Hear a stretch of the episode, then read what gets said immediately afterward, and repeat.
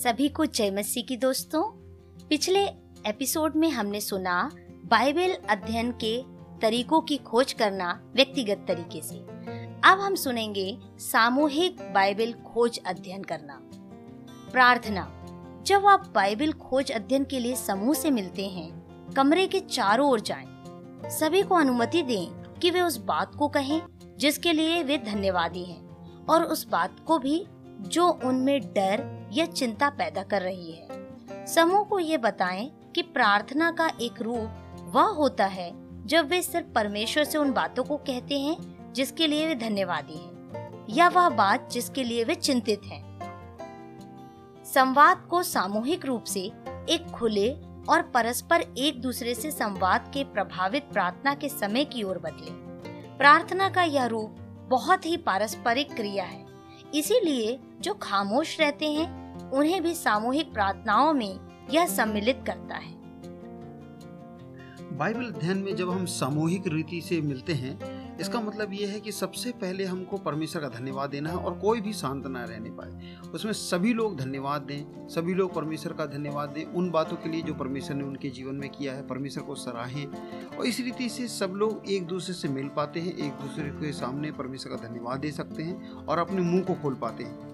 इसलिए ये पहला तरीका है जिसके बाद हम बाइबल अध्ययन को सही रीति से प्राप्त कर पाते हैं या सही रीति से उसको कर पाते हैं दूसरा, पवित्र आत्मा प्रार्थना के तुरंत बाद समूह से उन बातों को कहने के लिए कहें जो पिछली सभा से लेकर अब तक जिसे परमेश्वर ने उनसे, उनके व्यक्तिगत वार्तालाप में कही हैं।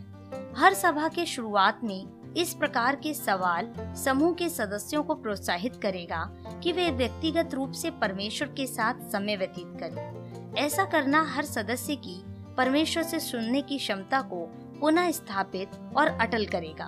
बांटने का अवसर देना पवित्र आत्मा को अनुमति देता है कि सभा को पूर्ण रूप से अपने नियंत्रण में रखें। समूह के प्रति संवेदनशील रहें कि और निश्चित करें कि सदस्यों का यह समय अनिवार्य हो।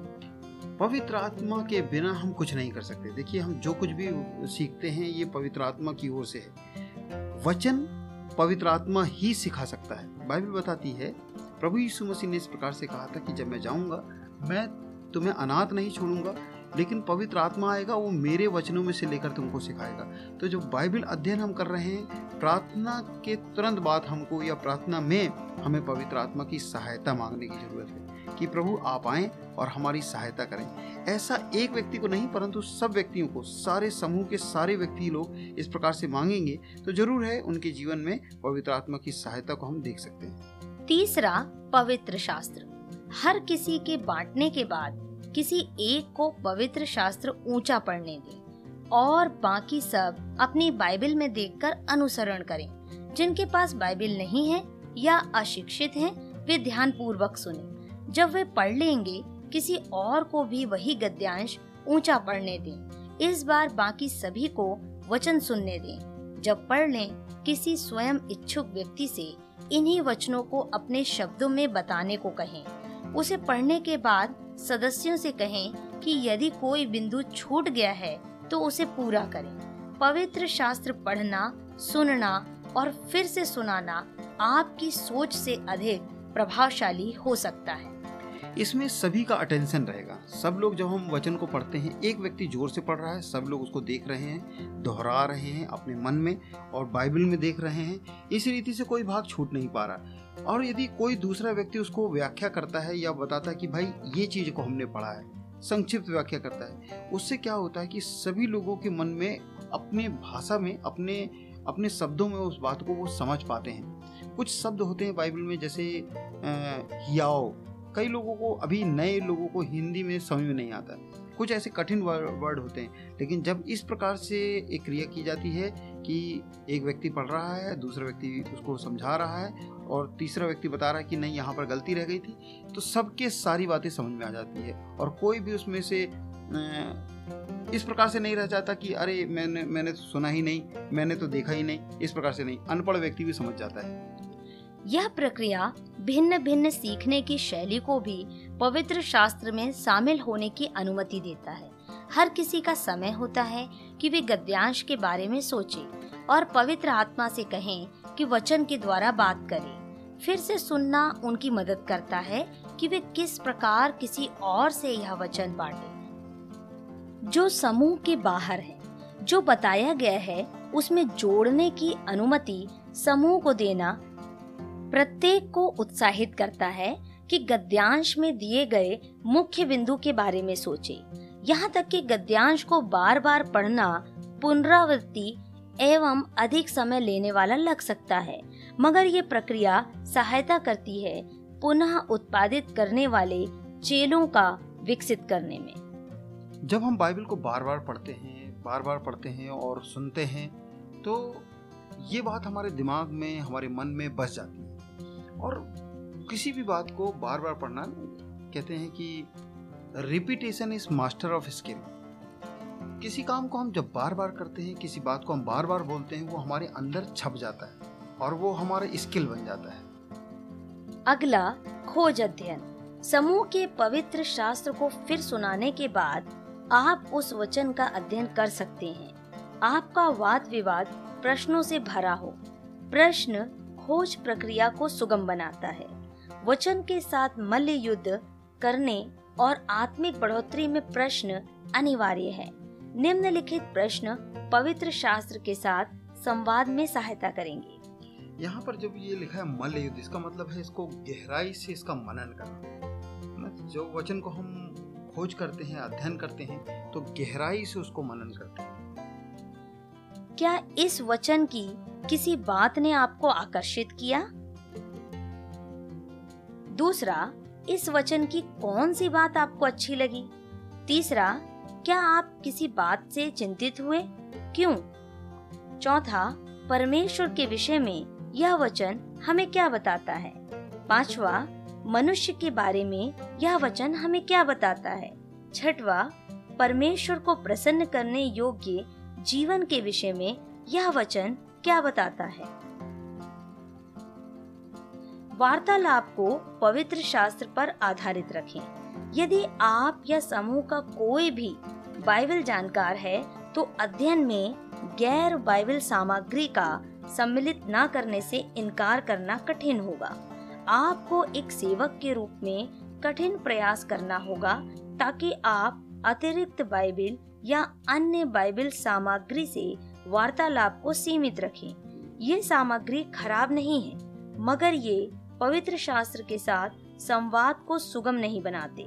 कई बार ऐसी अतिरिक्त बाइबल सामग्री पवित्र शास्त्र को केंद्र में रखने की बजाय परिचय देने वाले की समझ पर ज़्यादा ज़ोर देती है। कई बार ऐसा नहीं होता, ऐसा बहुत कम होता है। वार्तालाप को पवित्र शास्त्र पर आधारित रखने की पूरी कोशिश करें। वही अध्ययन का केंद्र है। अगला, समर्पण। परमेश्वर के वचन का ज्ञान को आज्ञाकारिता में तब्दील करना ज़रूरी है, नहीं तो यह व्यर्थ है। यदि हम यह विश्वास करते हैं कि परमेश्वर का वचन सच्चा है तो परमेश्वर के आज्ञाकारी होने के लिए हमें अपने जीवन में क्या बदलना चाहिए? वापस जाने से पहले समूह के सभी सदस्यों का इस प्रश्न का उत्तर देना अनिवार्य है। यदि वे इस वचन का पालन करते हैं तो उन्हें यह बांटने दें कि वे किस प्रकार वचन का पालन करते हैं। उनसे पूछें कि जीवन के इस क्षेत्र में क्या कुछ ऐसा करना है, जिससे परमेश्वर के वचन के प्रति उनकी आज्ञाकारिता बढ़े? समय के इस पहलू को निश्चित चर्चा पर केंद्रित रखें। उदाहरण के लिए ये समझना अनोखा है कि एक ही परमेश्वर है, मगर यह समझ किस प्रकार उन्हें कार्य की ओर अगुवाई करती है। ऐसे में आप उन्हें एक प्रश्न के साथ मदद कर सकते हैं। अब जब आप विश्वास करते हैं कि एक ही परमेश्वर है, ऐसा क्या है जिसे आपको अपने जीवन में बदलने की ज़रूरत है? ऐसा क्या है जो आप पहले से अलग करेंगे? समूह को प्रोत्साहित करें कि वे वचन का पालन करने के लिए निश्चित बातों को पहचाने। जब हर कोई ये बांट ले कि वे किस प्रकार वचन का पालन करने वाले हैं, उन्हें ये पहचानने दें कि जो उन्होंने समूह में सीखा है, उसे किससे बांटने की ज़रूरत है। उस व्यक्ति से यह बांटने के लिए उन्हें प्रोत्साहित करें। समाप्त करने से पहले समूह से कहें कि उनकी जानकारी में जो जरूरतमंद लोग हैं, उन्हें पहचानें। समूह से कहें कि आने वाले सप्ताह में उन जरूरतों को पूरा करने का तरीका पहचानें। अंत में प्रार्थना के साथ समाप्त करें। सामूहिक बाइबल खोज अध्ययन का सारांश। एक सामूहिक प्रार्थना प्रक्रिया में सामूहिक चर्चा से शुरू करें, जिसमें वे बांटेंगे कि वे किस लिए धन्यवादी हैं या फिर उन्हें किस बात की चुनौती या चिंता है।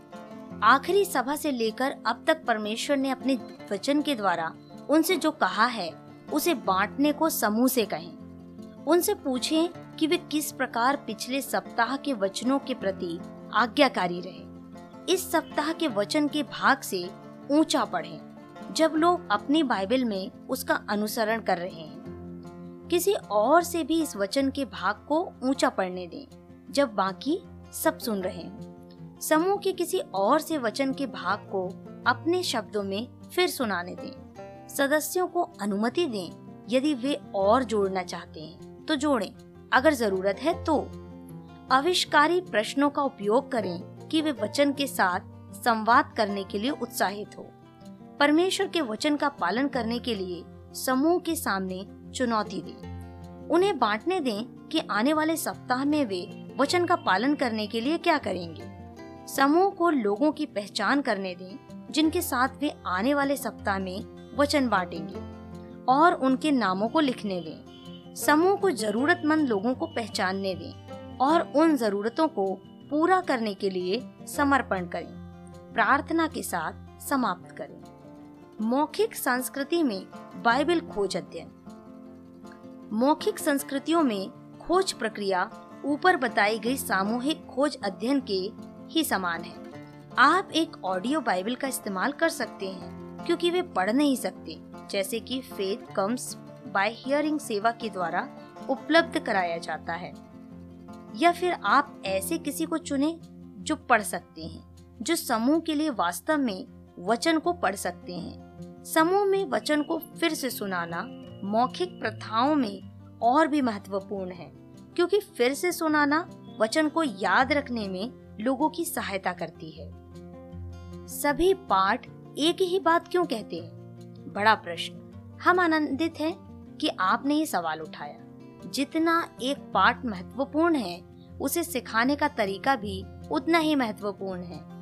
हम ऐसी शिक्षा तकनीकों का इस्तेमाल कर सकते हैं, जो विद्यार्थी को शिक्षक पर निर्भर बना सकती है, या फिर ऐसे तकनीकों को शुरू से ही उन्हें आत्मनिर्भर बनाए। इन पाठों में जो पुनरावृत्ति है, वह जानबूझकर किया गया है। हम चाहते हैं कि आप यह देखें कि कुछ पाठों के बाद ही यह प्रक्रिया आसान लगेगी। हम चाहते हैं कि वे जाने कि वे इस प्रक्रिया को दोहराएँ, जब वे व्यक्तिगत अध्ययन करते हैं और तब भी जब वे धीरे धीरे एक समूह की अगुवाई करेंगे। थोड़ी सी पुनरावृत्ति तीव्र गुणन की ओर ले जाती है। उन लोगों के विषय में क्या जो मसीह को नहीं जानते? कक्षा में उपस्थित सभी से उस बात बांटने को कहें, जिसके लिए वे धन्यवादी हैं, और उस बात को भी जो उन्हें चिंतित कर रही है या तनाव पैदा कर रही है, दिन के लिए वचन के भाग को पढ़ें। अगर आपके पास ऑडियो बाइबल है तो वचन के भाग को सुन भी सकते हैं। कक्षा में बैठे किसी से भी कहानी दोहराने को कहें। जब दोहराना हो जाए तो समूह से पूछें कि क्या उस व्यक्ति से कोई बिंदु छूट तो नहीं गया? पूछें कि यह कहानी हमें परमेश्वर के विषय में क्या बताती है? यह कहानी हमें मनुष्य के बारे में क्या बताती है? यह वचन हमें क्या बताता है कि इसके विषय में परमेश्वर क्या करना चाहते हैं? उन्हें उत्तर देने का समय दें। उन्हें कहानी के अर्थ को समझने की उत्तेजना को रोकें। यदि वे नहीं समझ रहे हैं तो पवित्र शास्त्र में इस वचन के अतिरिक्त वचनों को पढ़ें। और अधिक प्रश्न उठाएँ। पूछें, यदि यह कहानी सच्ची है यह हमारे वर्ताव को कैसे बदलती है पूछें, इस कहानी से संबंधित आपके क्या प्रश्न हैं? पूछें, क्या आप किसी को जानते हैं जिसे ये कहानी सुनाने की ज़रूरत है पूछें, कोई है जो मसीह को ग्रहण करना चाहता है उन्हें प्रोत्साहित करें कि जिनका नाम उन्होंने लिया है, उनके साथ इस कहानी को बांटें। पूछें, क्या आप किसी को जानते हैं जिसे मदद की ज़रूरत है? हम उनकी मदद के लिए क्या कर सकते हैं? समूह को ये निर्णय लेने का मौका दें कि क्या करना चाहिए और अगली सभा से पहले उसे करने की ठाने। बाइबल खोज अध्ययन के लिए पाठ। उत्पत्ति अध्याय एक, आयत एक से पच्चीस तक। खोजें इस सप्ताह में आप किन विषयों के लिए धन्यवादी हैं?